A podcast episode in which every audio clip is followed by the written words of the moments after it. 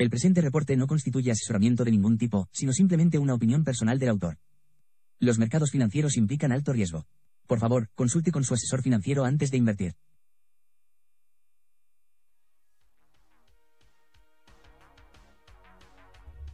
Hola, ¿cómo estáis? Muy buenas tardes, muy buenos días. Cierre de semana, vamos a echarle un vistazo a todo el mercado.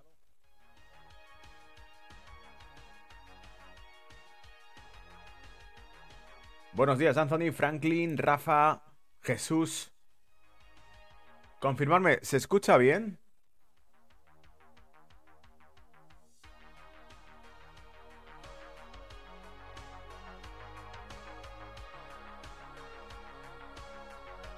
Vale, entiendo que sí. Sabéis que voy cambiando de equipos, voy cambiando de ordenadores cada dos por tres, entonces... es uno de los motivos por los cuales hay que ir confirmando. Todo ok, me dice Jesús. Vale, genial, gracias. Franklin también me dice. Anthony y claro. Muy bien. Muy buenas tardes, muy buenos días. ¿Cómo estás? ¿Qué tal? Es el segundo reporte que hacemos de semana. Hicimos uno al inicio de semana. Estamos haciendo este al final de la semana. Para comentar cómo va el panorama. Pero recuerda, eh, estoy subiendo cada día sin falta a redes sociales. Lo publico en Telegram. Si te buscas en Telegram Brújula de Mercados lo vas a encontrar ahí. Si te buscas en Telegram, por ejemplo, uh, sí, Brújula de Mercado lo vas a encontrar, aquí está. Pero si te buscas también en X, mi perfil, también lo vas a encontrar. Así que lo tienes todo ahí, ¿vale? Ah, Bien, pues vamos a empezar con el tema. Y vamos a ir contando cosas. Esto lo tenemos para comentar después. Te voy a contar primero las noticias del día.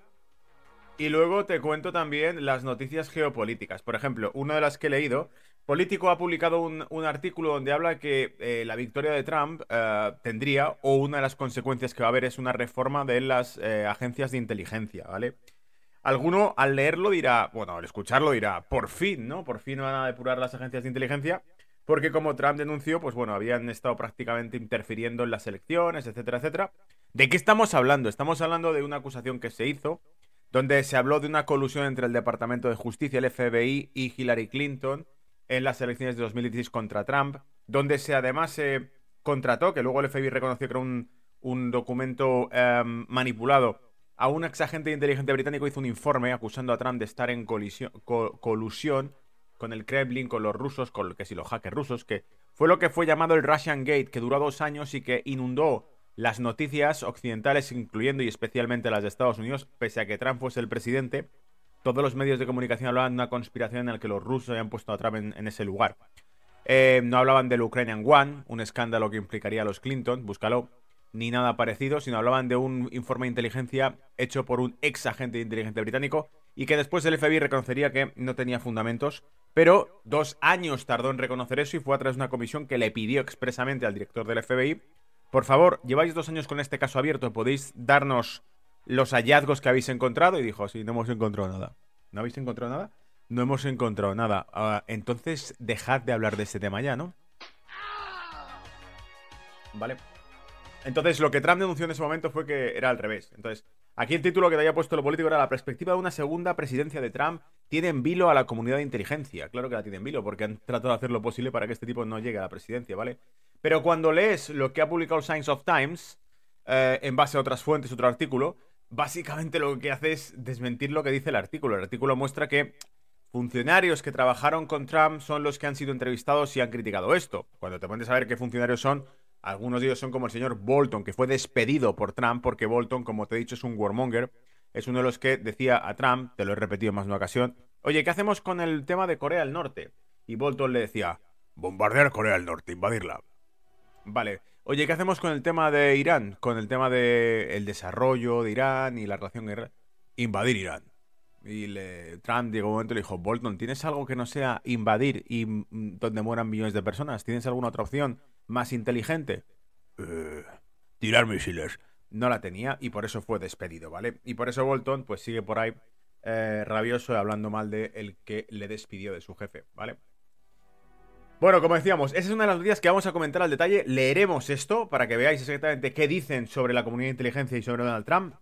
Vamos a leer también esta otra después, que es cómo eh, han supuestamente Slot, el canciller alemán, habría metido la pata, habría dicho, eh, una serie de cuestiones en una entrevista, o en unas declaraciones que hizo, donde habría eh, expuesto a eh, tropas británicas. Es decir, Reino Unido se ha quejado porque ha dicho, bueno, el titular dice, Slot de Alemania insinúa que tropas británicas operan misiles de largo alcance dentro de Ucrania y sus homólogos lo critican por fuga de información. Es decir, no es que lo nieguen, es que le han dicho, ¿para qué te chivas? ¿Vale?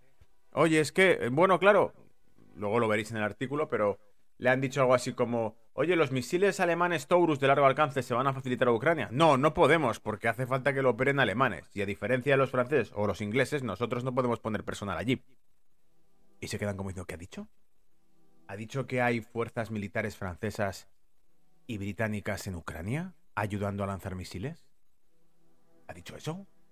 Entonces, bueno, el artículo luego te cuenta que la metedura de pata, el error fatal que tiene Slot al decir eso, expone a eh, la inteligencia y las fuerzas militares eh, de aliados en Ucrania, ¿vale? Bien, venga, vamos con el tema y ahora miramos también gráficos. Hay mucho que contar eh, en esta ocasión. Pantalla completa. Primera noticia, Estados Unidos. Ayer la inflación subyacente del PC, que os la subí a YouTube, la comenté en televisión, negocios tuve al nada, los pocos minutos de publicar el dato, lo comentamos en Negocios TV. La inflación subyacente del PC estadounidense de enero cayó 0 puntos porcentuales hasta el 2.4 después de que el nivel de precios PC subyacente aumentara 0,4 intermensual. De mes a mes subió un 0,4, ¿vale? Todo ello en línea con lo esperado, o sea, no había ninguna sorpresa. Sin embargo, bueno, estuvimos viendo de cerca qué iba pasando, qué iba saliendo, cómo se iba metabolizando esto por parte de la renta variable, la renta fija, las divisas, las materias primas, cómo reaccionaban, porque ya sabéis que estos datos de inflación son el pilar principal de las decisiones de la Reserva Federal. La Reserva Federal decide sobre la liquidez del dólar y el dólar influye sobre todos los activos del mundo. ¿Vale? Por eso estamos siempre pendientes de eso. Entonces, lo primero que te comento es la respuesta del índice dólar, que horas después de los datos tuvo un ligero repunte hacia 104,15. Es importante porque se ha mantenido por encima de los niveles de soporte que comentábamos ayer. ¿Qué niveles de soporte son? Aprovechando que estamos también en formato vídeo, para el que luego lo escuche en podcast, simplemente sacamos los gráficos. Podéis ver que el nivel de soporte que cito es una neckline, en torno a 103,50 aproximadamente.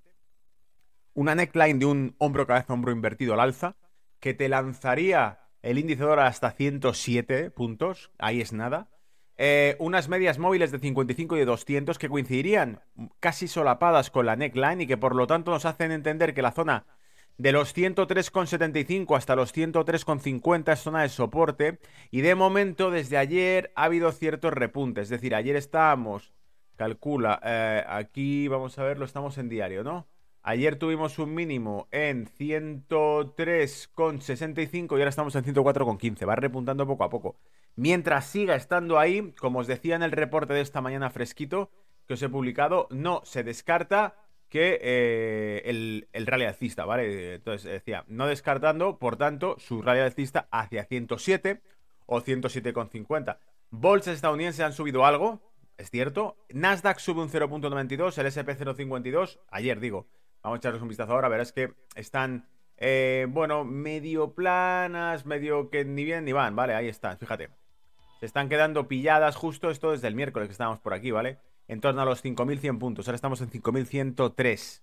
Estamos hablando del mini SP500, mini SP500 futuro, ¿vale? Eh, más cosas, venga, seguimos comentando. Eh, Europa, los PMIs de Europa que han salido publicados hoy han indicado contracción económica, todos ellos por debajo de 50, excepción de España, de Grecia y de Noruega, que mantienen el PMI manufacturero en zonas expansivas, por encima de 50. ¿Vale? Especialmente dramático el caso de Alemania, cuyo PMI manufacturero se sitúa en el 42,5. ¿Quién se lo habría dicho a Alemania, vale? PMI manufacturero de la fábrica de Europa está en el 42,5. Ya sabéis, todo lo que esté por debajo de 50 es contracción económica. Preocupa cuando lo ves en 49 y pico, 47 y pico, pero es que está en 42,50, está hundido, ¿vale? A pesar de todo, su índice bursátil sigue subiendo, batiendo nuevos máximos y el DAX 40 se dirige hacia la zona de los 18.000 puntos. Hora de echarle un vistazo al índice DAX. 17.757, habiendo hecho un máximo las últimas horas en 17.815. Va camino de los 18.000. Te publiqué un gráfico, a ver si lo tengo por aquí. Donde os dije Atención, atención y mucha precaución. Aquí está. Este gráfico te lo publiqué eh, ayer, si no me equivoco, 29 de febrero, eso es, de 2024. Donde te ponía, bueno, tienes la proyección completa, lo puedes ver tú mismo, ¿vale? Pero básicamente estamos viendo una tendencia alcista desde el año 2008-2009 se empieza a formar un canal alcista suave, tendencial, que va marcándote varios eh, momentos clave, por ejemplo, la caída en 2020 de todas las bolsas hizo soportes eh, en ese canal, como también lo hizo en 2012 con las crisis de las primas, eh, primas, primas de riesgo, ¿correcto? ¿Vale? Y como también lo hizo en 2009 con el crash. También lo hizo en la caída de 2022 y ahora estamos justo en el techo de ese canal en 2024. ¿Problema? Ahora sí y no entonces, ahora sí y no entonces, es cuando Alemania tiene los datos desastrosos, horribles, perdidos, ¿vale? Una actividad económica muy mala, un crecimiento económico negativo. Por eso te ponía, dato excepcional, Alemania no ha tenido crecimiento negativo desde el crash de 2009. Desde entonces no presentaba un crecimiento anualizado negativo. En 2023 la economía alemana se ha contraído un menos 0,3%. ¿De dónde salen las compras en el mercado alemán? Bueno, pues de momento ahí va. Este gráfico te lo publiqué ayer con 17.600 y pico puntos. Ya estamos en 17.700, habiendo hecho máximo en 17.800 y algo. Sigue subiendo la bolsa alemana, pese a que la economía alemana esté cada vez más herida, ¿vale? Eh, más cosas. Nos hemos quedado con Alemania, vamos con China. Índice oficial de gestores de compras PMI para China.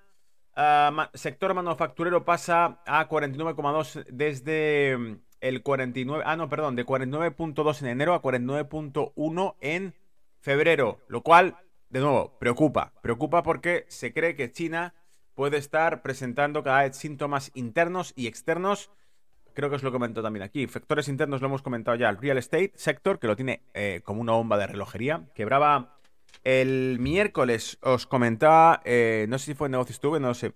Country Garden está en liquidation, tenía un impago de 200 y pico millones, creo. Y Country Garden cotiza en el Hansen, en la bolsa china. Hansen lo tenemos aquí, que, bueno, trata de ir recuperando precio, pero el Hansen, como lo veis, lo tenemos hundido también. Si lo miramos en el largo plazo, fíjate dónde está. Está casi en la zona en la que estaba, bueno, 2022, ese mínimo que hizo cuando las bolsas cayeron, el inicio de la guerra de Ucrania. Y tenemos también en 2008 estábamos en 12.700 y pico. 2008-2009 mm, el crash llegó a zonas de 12.000 y pico y estamos en 16.000 y pico. Los máximos estaban en el torno de 33.000 y pico puntos. Eh, en 2021 llegaba a los 31.000 y estamos en... O sea, ha caído desde 2021 más de un 50% la bolsa china, la bolsa de Hong Kong en concreto, el Hansen, ¿vale? Y en este caso, Country Garden, una eh, promotora, constructora también del sector inmobiliario real estate de China, ha eh, presentado un impago también y por eso ha lastrado al índice chino, ¿vale? Em, decían, coincidió con las previsiones de Reuters, ese 4,1% para febrero en el PMI de manufacturero. El PMI manufacturero de la NBS, de la Agencia Nacional de Estadísticas China, muestra un descenso de los nuevos pedidos de exportación durante 11 meses consecutivos. Durante 11 meses consecutivos, los pedidos de exportación de China se han ido debilitando y cayendo. Apúntalo por ahí, ¿vale? Dato referencial. ¿Por qué pensamos que hay un problema global? Europa en crisis, China en eh, dando indicios, digamos, Europa en recesión y China dando primeras, primeros síntomas de debilitamiento económico. No está en recesión, pero empieza a mostrar síntomas de debilitamiento, de lo que llaman slowdown, de desaceleración económica, ¿vale?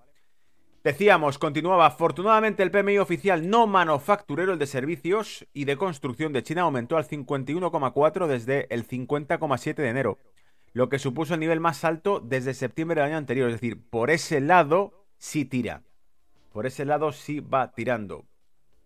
Y seguimos. El objetivo de crecimiento de China para 2024 se dará a conocer el martes en la reunión legislativa. El Partido Comunista Chino publicará su objetivo de crecimiento para 2024. De momento no hay un objetivo de crecimiento claro. El del año pasado fue del 5%. El del año pasado, ¿vale? Este año se habla de que probablemente den un 4 y pico.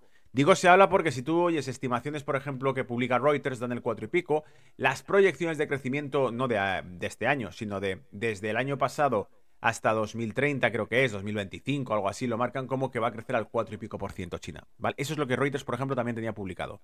Ya he leído en varias fuentes una estimación del 4 y pico por ciento para el crecimiento de China. Este martes tendrá que decidir el Partido Comunista Chino si publica un crecimiento del 5, satisfaciendo al mercado, o si publica uno inferior a 5 para no llevar el susto a las bolsas chinas si luego resulta que el crecimiento es inferior al 5. ¿Me seguís?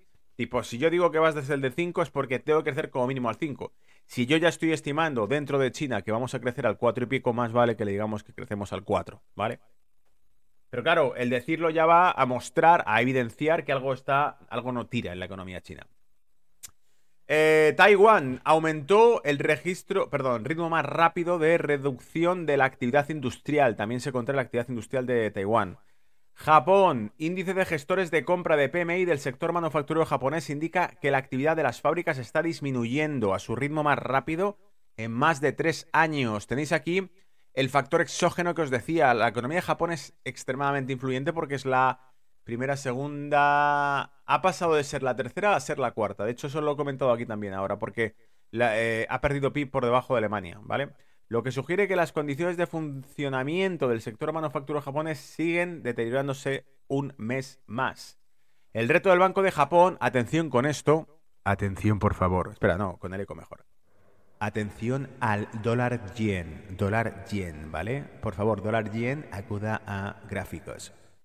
Eh, qué bien me lo paso con esto. Japón, dice, el índice de gestores de compras de, perdón, el Banco de Japón, Banco, Bank of Japan, intenta salir de la política monetaria ultraflexible de tipos de interés negativos, pero se ha visto dificultado por nuevos datos preocupantes que indican que la debilidad observada en Japón durante la segunda mitad del año pasado ha continuado en el primer trimestre de 2024.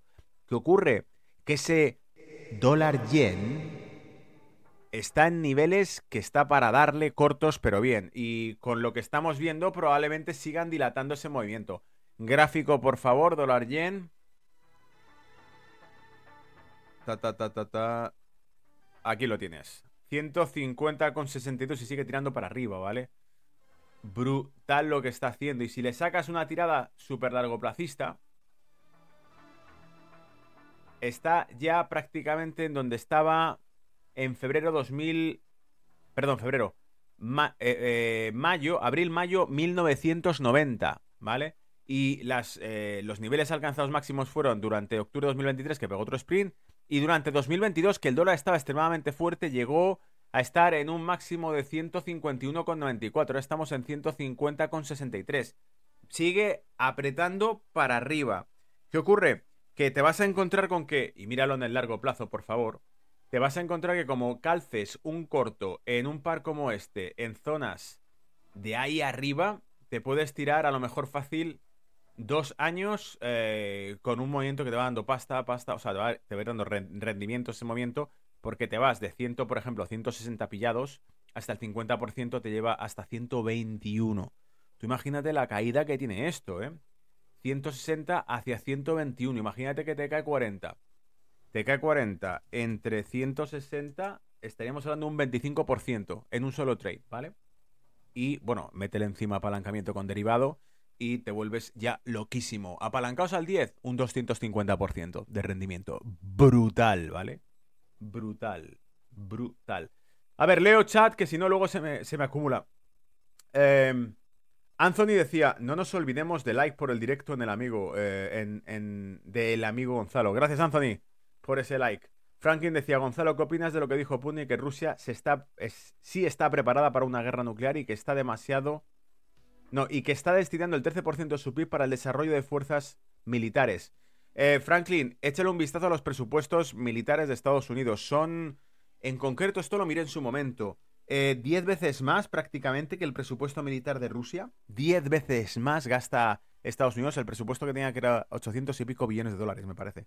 Rusia eh, estaba en 70 y pico, 80 billones de dólares. Em, eh, en el caso de China, creo que era como la tercera o la cuarta parte de lo que gastaba Estados Unidos, se lo gastaba China. Pero en el caso de Rusia, menos todavía. Es decir, el que más dinero está eh, destinando a esto es, Estados Unidos, sin lugar a dudas. Otra cosa es que luego te pongan a un personaje vestido de mujer haciendo de militar. O sea, te ponen de repente un militar que sale con pendientes y con traje de mujer y falda. pero es, eh, es un señor que esté hablando, bueno, pues se les ha ido un poco a la cabeza con eso, vale. Pero ¿están invirtiendo pasta en, en el ejército? Pues sí, sin duda, ¿vale? Entonces, bueno, para empezar, yo creo que no, no habría probablemente parangón. Y el problema es que en una guerra nuclear, evidentemente, no hay. Es lo que llaman un juego de suma cero, ¿no? Disparo, disparo, vale, pues bien, se destruye todo por completo. Sobre todo porque a estas alturas probablemente los sistemas de disuasión nuclear están controlados por inteligencia artificial, por sistemas automatizados, que es detectar uno y se disparan cuatro. Y si se disparan cuatro, el oponente dispara otros ocho, ¿vale? Y así en escalada hasta que desaparece todo. Lamentablemente. Por eso no creo que sea un escenario real. Porque si ocurre ese escenario es el fin de todo. Que es por otra parte lo que están repitiendo para disuadir. Es decir, Rusia sigue repitiendo, Putin sigue repitiendo que no habrá vencedores. ¿Os acordáis que esto lo sacábamos en un vídeo de sus declaraciones hace ya tiempo, antes de que empezase la guerra de Ucrania, dijo aquello? Que Europa se vería arrastrar a una guerra en la que no tiene eh, ningún tipo de implicación, pero que la meterían en ella porque es miembro de la OTAN. Tipo, oye, yo no tengo nada que ver, mm, yo qué sé, Grecia o Italia con los intereses estadounidenses en Ucrania y con la guerra de Rusia en Ucrania. Yo no tengo nada que ver ahí.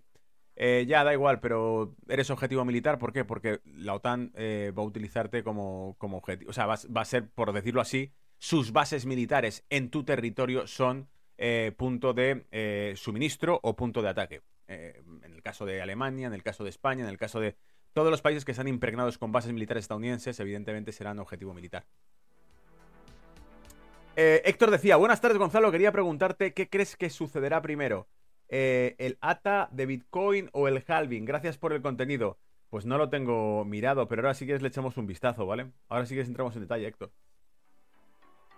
Eh, y continúo para liquidar las noticias, ¿vale? Cuarto trimestre de 2023, Japón se situó por tercera economía del mundo, por detrás de Alemania. Perdón, tercera... No, Japón estaría ahora como Cuarta economía del mundo. Por detrás de Alemania estaría Estados Unidos. Mira, ahí está Estados Unidos, China, Japón y Alemania. Ah, pues no, todavía no ha sido sobrepasado por Alemania. Ahí lo tienes. Bueno, tercera economía del mundo, ¿vale?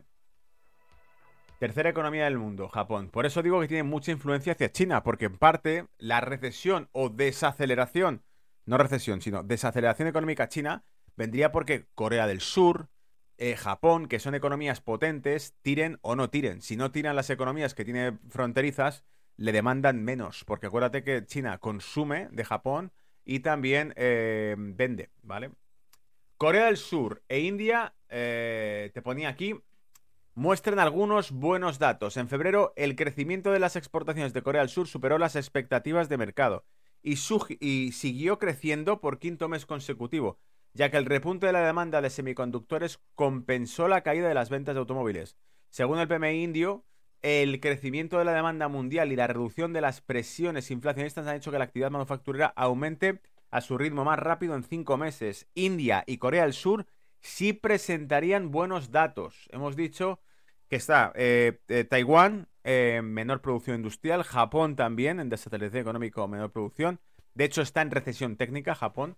Lo tenemos por aquí. Si sacamos Japón, tasa de crecimiento, son dos periodos consecutivos ya en negativo. Menos 0,8% y menos 0,1%. Recesión técnica para Japón, ¿vale?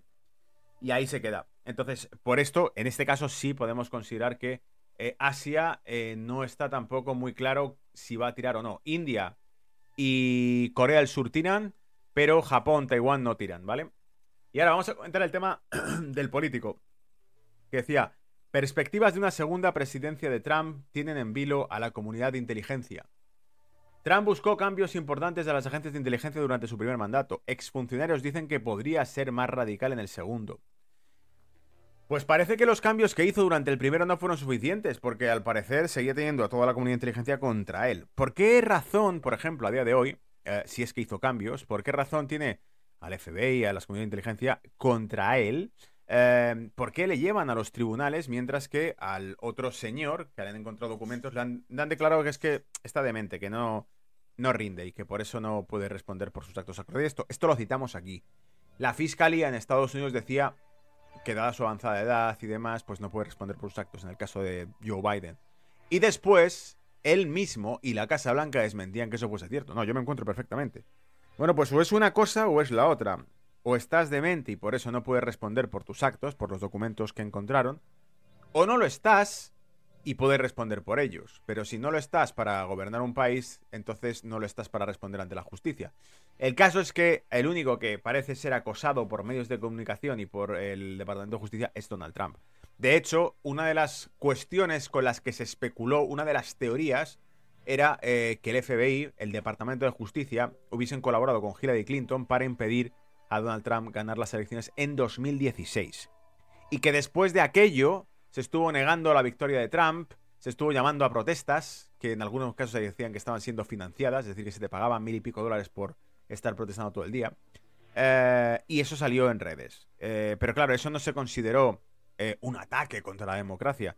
Lo que ocurrió con la victoria de Biden, que miles de personas estaban insatisfechas, eso sí era un ataque contra la democracia, pero cuando Hillary Clinton llamaba a esa rebelión, no se consideró como tal, ¿vale? Y eso ocurrió también. Eh, vale, entonces, si te lees el artículo de Político, lo que te va contando es exaltos funcionarios de la administración de Donald Trump advierten que es probable que utilice un segundo mandato para reformar las agencias de espionaje del país de una manera que podría conducir a su nivel sin precedentes de politización de la inteligencia. Pero escúchame una cosa, si es cierto que el Departamento de Justicia y el FBI estaban ayudando a Hillary Clinton durante las elecciones, significaría entonces que ya estaban politizados ¿Por quién? Por lo que Donald Trump llamaba el Deep State. ¿Os acordáis de aquella, no? Que dijo que iba a terminar con el Deep State. Hemos sacado algún vídeo de él en, meetings políticos donde dice eso. Eh, bueno, entonces, si te lees el artículo que, del cual hacía Echo Science of Times, cuenta otra historia distinta, ¿vale? Vamos a meterle el traductor y así os lo leo en castellano. A ver si nos lo saca. Ahí está, vale. Los espías estadounidenses han hecho sonar las alarmas sobre em, leales inexpertos que amenazan sus puestos de trabajo. Es decir, lo que han dicho es que van a meter inexpertos. Les van a quitar a ellos. Si gana Trump, va a decir Trump, tú eras el que dijo que yo había hecho esto, esto, otro y que obstaculizaste mi campaña presidencial porque te inventaste esto, ¿no? Vale, a la puta calle. No, pero es que va a poner uno que no es experto, que no, o sea, te va a quitar a ti, que estabas influenciado por por el abuelo y por su hijo. El servicio secreto es el que escolta al, hijo de Biden, pese a que el tipo sale grabando ahí con. bailando con un revólver en la mano, consumiendo drogas. Y correos electrónicos donde se habla de colusión, ¿vale? Con potencias extranjeras, pero nada de eso lo lleva ante la justicia.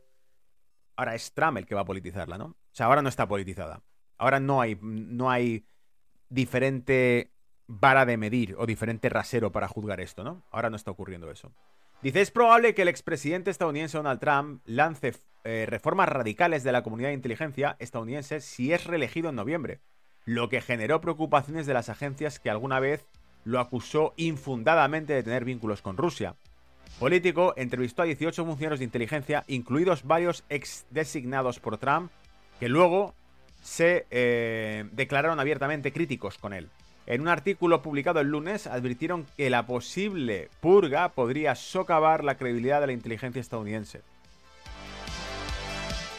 Es decir, hablan abiertamente de una purga. Un exalto funcionario de inteligencia dijo, Trump tiene la atención, la intención de perseguir a la comunidad de inteligencia. Comenzó este proceso antes y lo hará de nuevo. Parte de ese proceso es erradicar a la gente y castigarla. ¿Erradicar a qué gente? despedir a Bolton que quería invadir Irán y que quería invadir o atacar Corea del Norte.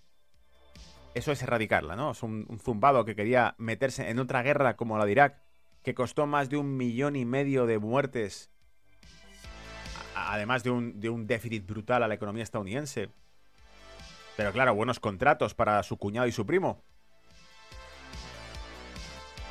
Político resumió la afirmación de los críticos de Trump. El nuevo presidente reemplazaría eh, a las personas percibidas como hostiles en su agencia política por leales sin experiencia. Las dos personas específicamente nombradas fueron el exdirector interno de Inteligencia Nacional, Richard Grenell, y el asistente Cash Patel, quien desempeñó un papel clave en la desclasificación de materiales sobre los orígenes del Russian Gate.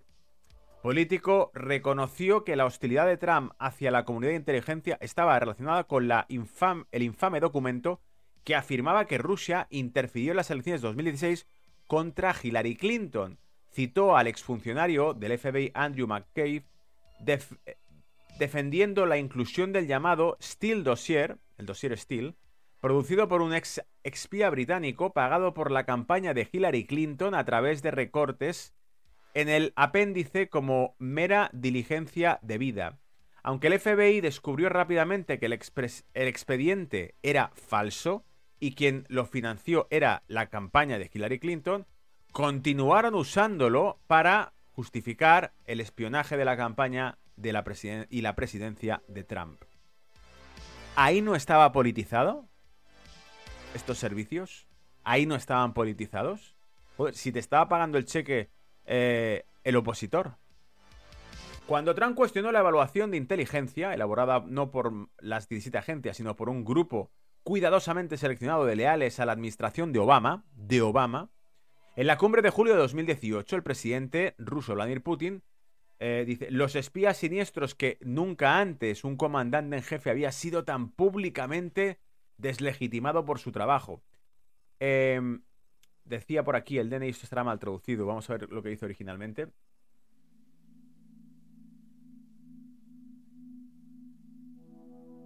Ta, ta, ta, ta, ta, Vamos a mostrar el original. Decía por aquí.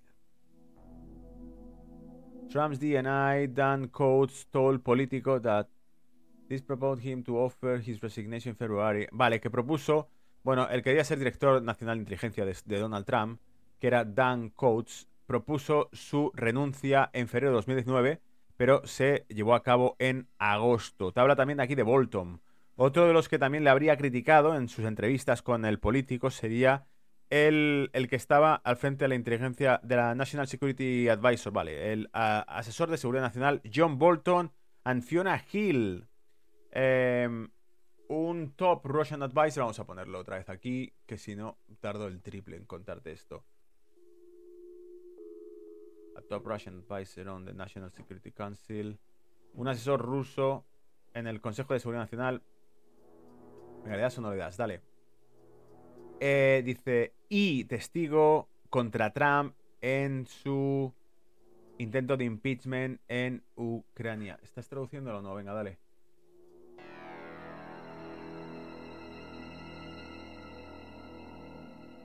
Vale, está. Mm, mm, mm, Una importante asesora de Rusia en el Consejo de Seguridad Nacional y testigo contra Trump en el juicio eh, político en Ucrania.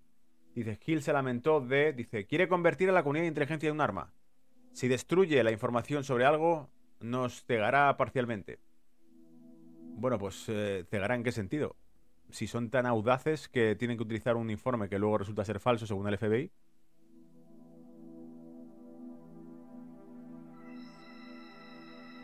En fin, eh, el otro, esto ya lo tienes aquí, ¿vale? John Darby, exdirector de operaciones de la Agencia de Seguridad Nacional, la NSA, dijo a Político, hay miles de personas que se rompen el trasero, a menudo en lugares peligrosos, sacrificando mucho por el país, y que un comandante en jefe simplemente desestime su trabajo es realmente desalentador.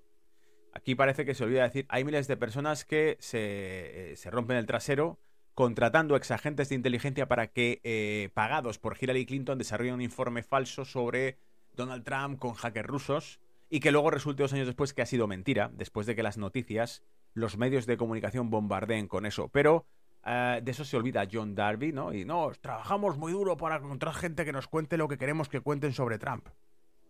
Oye, ¿y os rompéis el trasero en investigar al hijo de Biden? No, eso no, porque, bueno, no, nos, nos, nos vamos más bien a protegerle y para que cuando se lo pase bien en las fiestas no se mate a sí mismo, ¿vale? Es un poco lo que parece que te quieren decir. Y aquí estaba la otra cuestión que te iba a decir que me parecía también un bombazo, que es eh, Slot de Alemania insinúa que tropas británicas operan misiles de largo alcance dentro de Ucrania y su homólogo eh, en Reino Unido lo critica por la fuga de información. Y te dice, el canciller alemán dijo que entregar a Kiev misiles de largo alcance requeriría asistencia de las tropas alemanas, citando el ejemplo de Londres. El canciller alemán eh, Olaf Slot ha sido criticado por Reino Unido después de sugerir que había tropas británicas operando en el conflicto de Ucrania, al explicar por qué Berlín no suministrará a Kiev misiles Taurus de largo alcance, Slot dijo que requería personal militar alemán en el terreno para brindar asistencia. Continuó diciendo eh, que Taurus es un arma de muy largo alcance y lo que hicieron los británicos y franceses en términos de control de objetivos y asistencia para el control de objetivos no se puede hacer en Alemania. Acaba de decir que hay británicos y fuerzas británicas y fuerzas francesas dirigiendo los ataques de misiles dentro de Ucrania. Ha dicho eso, obviamente es así, o sea, creo que fueron misiles franceses los que destruyeron o, o no destruyeron, pero eh, parcialmente destruyeron el puente de Crimea. Fueron misiles franceses, si no me equivoco.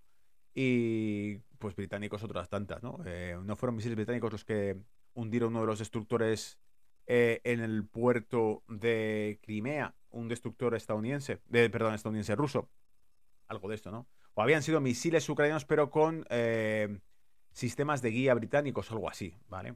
esto ya lo sabemos. Si sigues un poco el conflicto, vas viendo que se utiliza inteligencia de este tipo. El problema es que lo reconozca el canciller en declaraciones y que los eh, desde Londres le digan, ¿tú eres tonto? ¿Para qué nos delatas? ¿Tú eres tonto? ¿Para qué dices nada? En fin, amigos, eh, repaso de los gráficos para cerrar, porque el mundo desde luego está calentito con todo esto, ¿vale? O sea, vamos viendo cómo poco a poco van jugando a la guerra y nos van metiendo cada vez más eh, en un contexto en el cual tú ya, para cuando ocurra, ya no dirás, pero ¿cómo hemos llegado a este punto? No sé. Ah, vale, es que poco a poco van calentando la olla con la rana dentro, ¿vale? Tienen al sapo o a la rana metida en la olla y van subiendo la temperatura para que no te ves dando cuenta de que cuando te caiga un pepino, cuando te llamen a filas, oye, tienes que ir al frente. ¿Yo de qué? Si esta grana no es mía, es tuya, la has provocado tú. Eh, no, no, no, esto viene por. ¿No te acuerdas que si la democracia y que si esto y que si lo otro? Ah, vale, sí, ya me acuerdo. Sí, ya me acuerdo. SP500, 5102 puntos y decíamos, lateralizando, ¿vale? ¿Hay algún dato que lo pueda mover hoy? Sí, creo que está el PMI de Estados Unidos por aquí. Ahí lo tienes. ISM, ISM manufacturero de Estados Unidos que sale en una hora. Así que síguelo por si acaso le da mamo al mercado, ¿vale? Aunque ya con los dos que hemos tenido esta semana, que ha sido el PCE y la tasa corregida de crecimiento de Estados Unidos, la secundaria, pues bueno, han recortado una décima el crecimiento y con el PC han mostrado que mensual sigue subiendo al 0.4, pero anualizada baja 0,1% o algo así. Es decir, prácticamente insípido, sin nada, sin sorpresas los datos de macro de Estados Unidos esta semana. Nasdaq 100, 18.000 puntos, ¿vale? Vamos a echarle un vistazo a largo plazo para ver exactamente qué nos estamos perdiendo y qué aspecto tiene todo esto. Tengo a Alexis desde Argentina saludando en el chat. Muy buenos días. Ahí lo tienes el Nasdaq, ¿vale? Vamos a quitarle todo. Vamos a hacerlo de cero. ¿Qué estamos viendo? 2020, 2021. ¿Te imaginas que Nasdaq te reproduzca este movimiento? Pero al alza. A ver si pinta esto.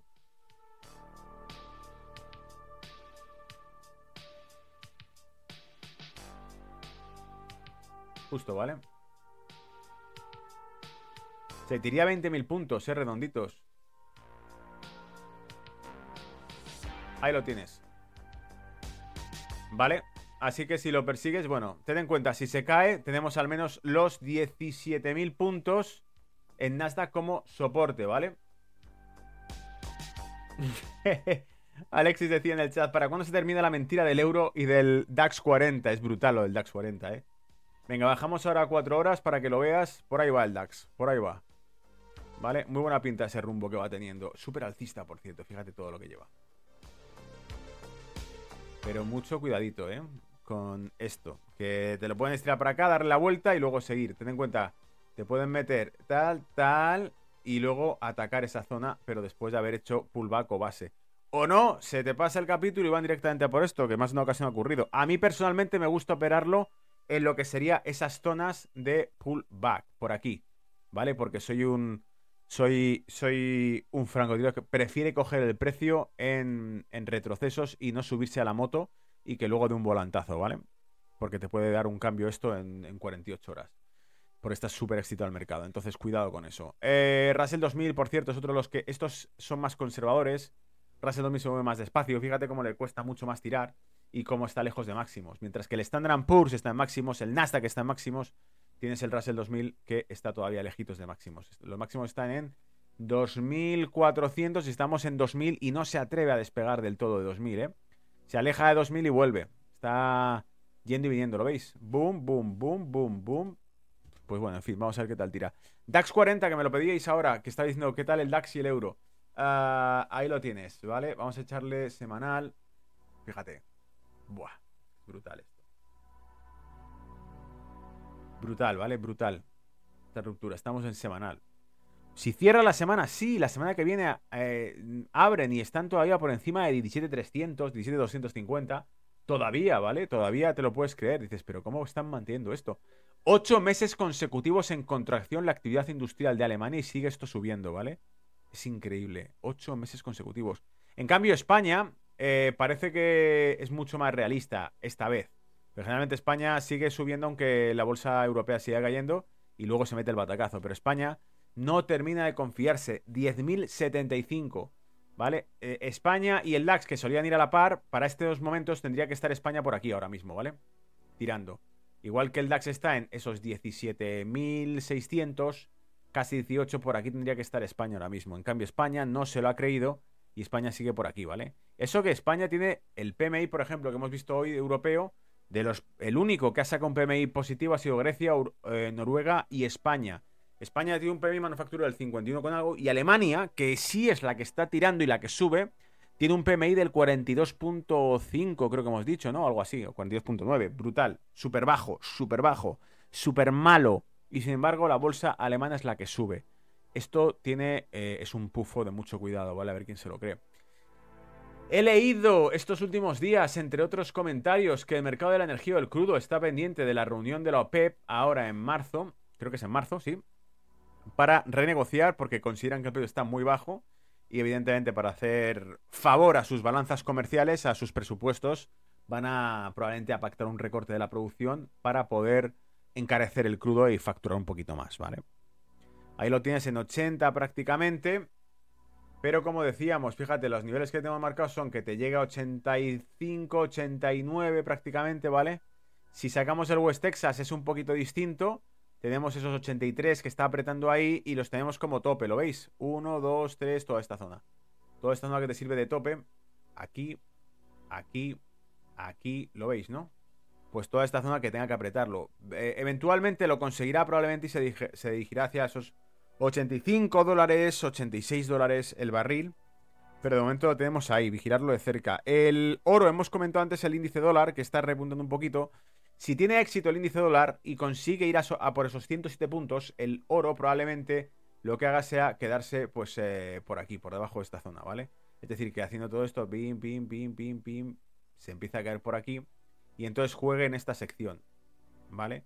En toda esta zona de rango, que es en realidad, quitemos todo esto, pongamos largo plazo y vas a ver lo que es en realidad. Es esto. ¿vale? Es decir, que lo que estamos diciendo es que si el, índice dólar tira y se va por arriba, el oro se acaba metiendo por aquí, ¿vale?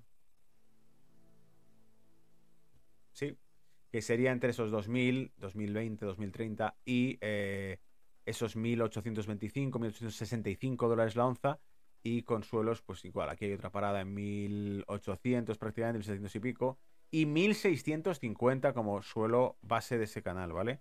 pero lloverá mucho antes de que eso ocurra. Y todo esto ocurriría solamente en un contexto de, uno, eh, no hay guerra, y dos, el dólar está fuerte. Si hay guerra, y, aunque el dólar esté fuerte, el oro se dispara, ¿vale? Tenerlo ahí presente. Y nos queda, hemos visto petróleo, el Hansel lo he sacado antes, tenéis también el Shanghai Composite que está repuntando un poco, pero que también está en términos de largo plazo súper débil.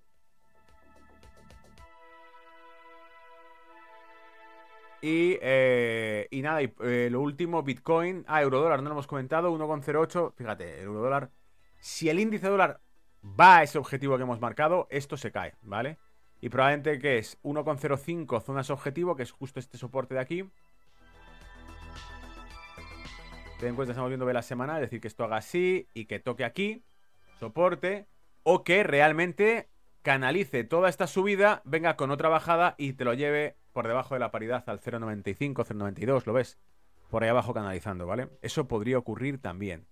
Entonces hay que tenerlo muy presente. Para mí esta es la jugada del millón, un euro dólar bajista, un dólar fuerte, un oro enfriándose, aunque el oro no lo toco porque cada vez que lo toco se, se vuelve loco ese mercado. He tenido la mala suerte de entrar en oro en momentos siempre complicados, que ha habido pues unos latigazos increíbles, ¿vale? Por eso el destino parece que me quiere mantener alejado de ese mercado. Crudo igual, muy interesante. Eh, y Bitcoin decíamos 62.000. Fíjate, ya está llamando a las puertas de los máximos. 2021 teníamos un máximo marcado en 69.000, ¿vale? Estamos a las puertas de eso.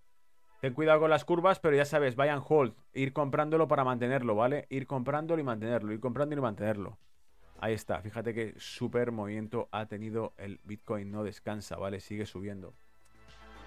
Bueno amigos, cerramos ya, que llevamos un buen rato aquí y eh, nos vemos en las próximas ediciones. Espero que este resumen te haya servido para cerrar la semana y tenerlo todo presente. Recuerda, en X te he publicado cada mañana un informe de geopolítica. Eh, en este caso hemos contado, que no lo hemos dicho antes, por cierto, en, el, en la sección de eh, noticias macro, noticias de mercado y geopolítica. La sección de geopolítica, no la he comentado al final, hablábamos de la tragedia que ocurrió ayer, Oriente Medio, cuando eh, fuerzas israelíes atacaron a, civiles que estaban simplemente alrededor de, de camiones con entrega de ayuda humanitaria, ¿vale? Y digo, lo mencionaba aquí, bueno, Borrell, que fue el que dijo que teníamos que tener cuidado con la influencia de otros, ¿no? Porque éramos mentes débiles en Europa. Este personaje es el que ha condenado eh, totalmente inaceptable el ataque a Israel y decía, lo que sorprende es que tengas a países europeos comprometiendo su presupuesto, mandando 50.000 millones, que se han ampliado a 60.000 millones, que Hungría dijo que si estábamos locos en Europa, y que al final le tuvieron que conceder ciertas, ciertos créditos a Hungría de toma esto, te doy un contrato para aviones de esto otro y tal, venga, vale, entonces digo que sí. Y se votó que sí, pero si no, el resto eh, van directamente al, suicidio, se cavan su propia tumba económicamente hablando, destruyen la economía eh, con Alemania en, en crisis y sin embargo mandando miles de millones fuera a la guerra, al armamento, a financiar el armamento estadounidense en Ucrania, que esto es de lo que va todo. Estados Unidos monta el pedo allí, eh, Rusia invade el territorio y Estados Unidos dice, venga, a meter dinero aquí todo el mundo. Ah, ¿Para qué? Para comprar mis misiles y mis... Yo, yo voy a intervenir, pero lo vais a pagar vosotros, ¿vale? Y como ahora el Congreso de Estados Unidos, los republicanos han dicho que se acabó sacar dinero fuera del país, sin auditoría previa, acuérdate que la administración de Biden rechazó una auditoría sobre el dinero, los republicanos dijeron, vale, vas a mandar cientos de miles de millones de dólares, ¿podemos al menos auditarlos y seguir qué ocurre con ellos? No. Es así, ¿vale? Es la realidad de las cosas pues bueno, decíamos que sorprende la respuesta asimétrica en mandar decenas de miles de millones a Ucrania para que se lo gasten armas estadounidenses que luego terminan en cualquier otro sitio como denunció Israel. Israel dijo que había armas que se enviaban a Ucrania que aparecían en territorio fronterizo con Israel en grupos armados. Oye, ¿de dónde sale? Pues que las están vendiendo, tonto. ¿De dónde van a salir, no? Evidentemente de que un grado de corrupción, como dijo el expresidente de la Comisión Europea, que era el país más corrupto de Europa, Ucrania, y que por eso no podía entrar en la Unión Europea. Eso lo dijo el expresidente de la Comisión Europea. Entonces, por eso te sorprende que haya reventa de material bélico que se manda. Un artículo que publicó sí, em, eh, ¿Cuál era el canal? Os traje el canal directamente. Eh, CBD creo que era, no me acuerdo. CNBC em, o algo así, no. CNBC no era, pero era otro canal estadounidense, súper antiguo también. Publicó un documental donde decía que menos de una tercera parte de todo, la ayuda que se mandaba, llegaba al frente llegaba a las líneas de, combate. El resto, en contratos, tu primo, tu cuñado, te lo vendo por aquí, te lo vendo, llame esto, venga, yo te paso esto. Y ahí se acaba el tema. Pero para el tema de Gaza no hay soporte, ni ayuda, ni condena, ni sanciones, ni nada. Y sin embargo te dicen que es por la democracia, ¿vale? Pero no, no es por la democracia porque evidentemente a esta zona que no tiene, no tiene ni ejército esa región, pero no se le da ningún tipo de ayuda, evidentemente. ¿Vale? Más que pan y harina, ¿vale? Eh, harina, agua, pan y ya está. Pero nada de mandarte 60.000 millones más, ¿vale? Y misiles y esto y lo otro, ni de coña, claro. Bueno, en fin amigos, nos vemos en los próximos reportes. Pásalo bien y suerte con el mercado. Hasta otra.